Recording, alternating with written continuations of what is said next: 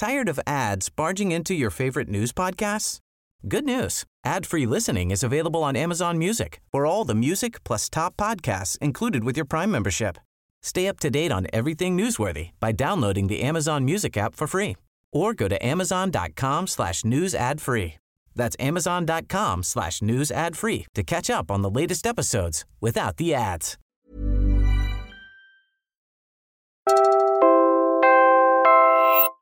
You're listening to Puma Podcast.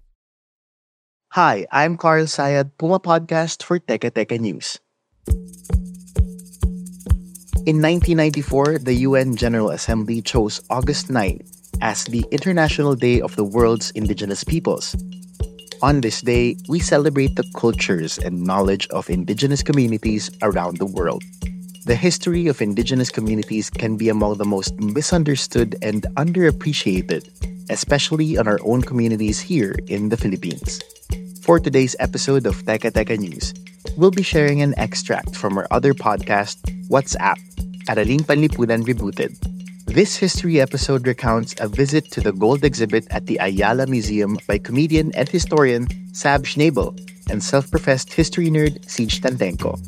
Listen to them discuss what they learned from a former director of the museum, Dr. Nina Capistrano Baker, on how pre colonial artifacts prove that our ancestors were sophisticated and worldly people, and not the savages that our colonizers wanted us to believe.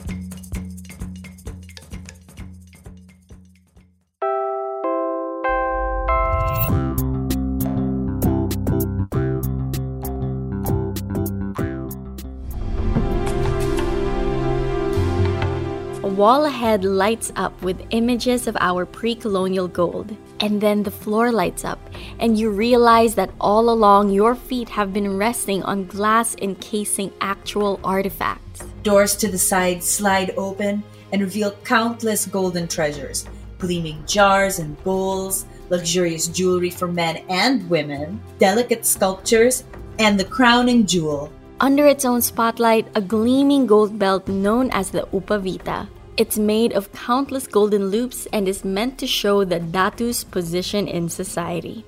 Almost 5 feet long, the intricate piece hangs like a sash across its bearer's chest before looping around the waist. At about 4 kilos of pure gold, it's so heavy that it broke the mannequin built to carry it. The Upavita is not about practicality. It is 100% a flex to show off wealth and status. Our pre colonial ancestors were decked out in serious bling. Pieces like this belt challenge common misconceptions about our heritage. Here at What's AP, we like to say our history didn't start in the West in 1521. So today, let's start in the West in 1521 because we want to explain what Magellan saw when he first came to these islands. Magellan went on his voyage to find the Spice Islands, which are in present day Indonesia. The problem was, Magellan thought that the journey from South America to the Spice Islands was about three to four days. And he was wrong. It took close to four months. Oops. So by the time he sailed into the Philippine Islands, his crew was a bedraggled, malnourished, sick mess. You can just imagine this ship of sailors with wild beards and scurvy making it to what they thought were part of the Spice Islands, and who comes to meet them? Not hunter gatherers, but sophisticated people on houseboats wearing gold. Antonio Pigafetta, the chronicler of Magellan's voyage, describes the locals they met. He wore two gold earrings in his ears, and the others many gold armlets on their arms and kerchiefs about their heads. Pigafetta described seeing pieces of gold the size of walnuts and eggs, and the king, what we may call a datu, invited them to a feast where all the dishes and even parts of the house were made of gold. According to their customs, he was very grandly decked out. He had a covering of silk on his head and wore two large golden earrings fastened in his ears. At his side hung a dagger, the haft of which was somewhat long and all of gold, and its scabbard of carved wood. He had three spots of gold on every tooth, and his teeth appeared as if bound with gold. Wait, wait, wait. Did Pigafetta just say that the Datu had grills? Yes, but we'll get to that later. Oh, everyone's in gold. Even the slaves are wearing gold. That's Dr. Florina Capistrano Baker, or Nina as she's called. She's the curator of the Gold of Ancestors exhibition and former director of the Ayala Museum. You heard that right, she made that incredible exhibit happen. I came back to the Philippines after I received my PhD in art history and archaeology at Columbia University. So in 2000, I joined Ayala Museum as the director. She was kind enough to speak with us from her home in New York. Nina agrees that Magellan and his crew must have been impressed by what they saw.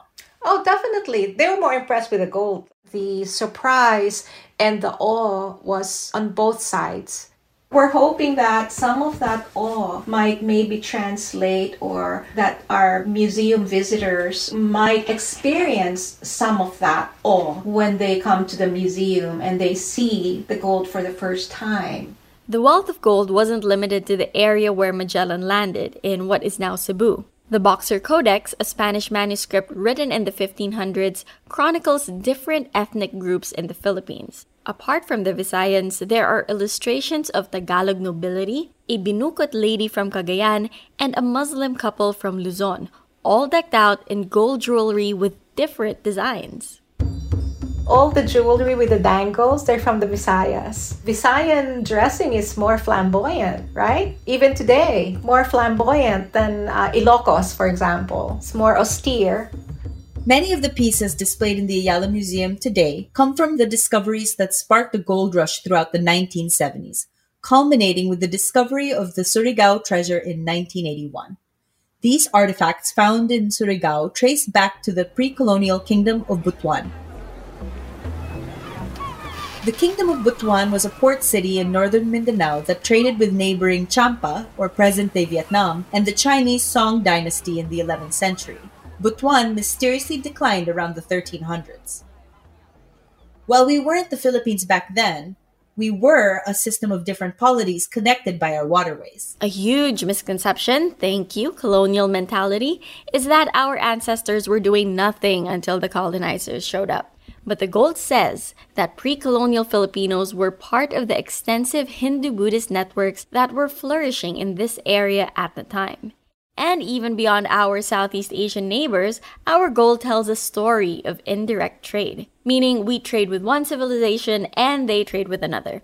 While we aren't directly connected, we've made contact through a middleman. The loop and loop chains in our ancestors' waistbands connect us to even further civilizations. Loop in loop chains were present as early as the 5th century in Greece, in Greek art. And the Indians have loop in loop chains and the Chinese. This technology was traveling everywhere. And we did have all those links all the way to the Mediterranean world. That means indirect trade with places like the Roman Empire and Persia through a middleman like India. There's even evidence in Butuan of treasures from as far away as Africa, like ivory. According to Philippine Ancestral Gold, a book by the Ayala Museum, our ancestors ate exotic fruits like watermelons and drank coffee from Ethiopia and Arabia. When I was working for Carlos Celdran on his tour, he used to say this about the Philippines. When you are as young and pretty as we are, meaning volcanic fertile islands popping up from the sea, we don't normally have as much stone, which is why, he theorized, we don't have any big temples like Angkor Wat or Borobudur to visit in the present day. Our ancestors' houses were likely made of wood, which does not last like stone does. But we do have something to hold on to gold, a more malleable legacy, but no less valuable. Butuan was just one of the different centers for the gold trade.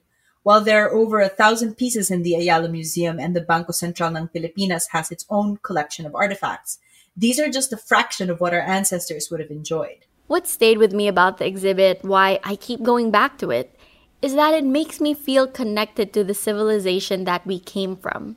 You can't help but imagine the people who came before the Spanish took over and took our land and our gold. Nina herself still feels an emotional connection to these pieces, even after years of studying them and speaking about them to others we can appreciate these rich pre colonial cultures and mourn the fact that they were lost to colonization, but we can also recognize how Filipinos have adapted and incorporated new information and techniques into our art, just like we always have.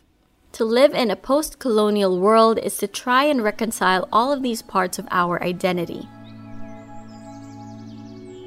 when I was in college, I thought this was just, you know, some college exercise that you do an essay on searching for identity and all that. And then you realize, wait, it's never going to leave. It's an ongoing battle to find who you are, to explain, um, to try to share the insights that you've gained about who you are, who we are as a people, and also, I guess, to share that with the rest of the world that, you know, this is us we're trying to recover who we are uh, because it's so confusing. Like, what are we? Are we Chinese, Spanish, American, or what? And I think that's something that's unique to people from colonized countries. I'm gonna sound mushy, but like, why did you go back? Because I had to serve. You know, I had to give something back. We feel that way precisely because we were colonized and we're trying to find ourselves and we're trying to recover ourselves, our sense of self, our sense of identity. The exhibition is meant to celebrate our culture, our forgotten culture before Western intervention. And it's something that I hope will add another dimension to our notion of ourselves that we think of ourselves not as savages who were thankfully colonized by these Western intruders, but that we are a very resilient people with a distinguished history that we can be proud proud of and that we're able to adapt and evolve through the times. You know, for those who are searching for identity and what is it to be Filipino, the real answer is not trying to go back to a pristine, pure, authentic self, but to accept ourselves as we are because this is what Filipinos are we have this long history that goes back to the Middle Ages, to before that, and we are able to continually develop and we are able to excel in what we do because of our resiliency and our inherent intelligence.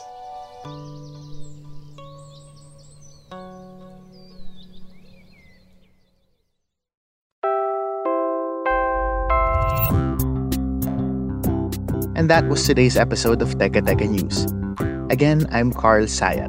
We hope you liked this story from the bling of our ancestors. For more episodes on Philippine history, search up What's AP Araling Panlipunan Rebooted. That's What's AP on your favorite podcast app. Maraming salamat po.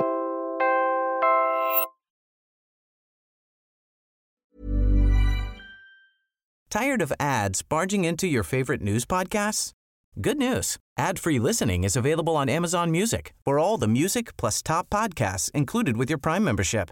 Stay up to date on everything newsworthy by downloading the Amazon Music app for free or go to amazon.com slash news ad free. That's amazon.com slash news ad free to catch up on the latest episodes without the ads.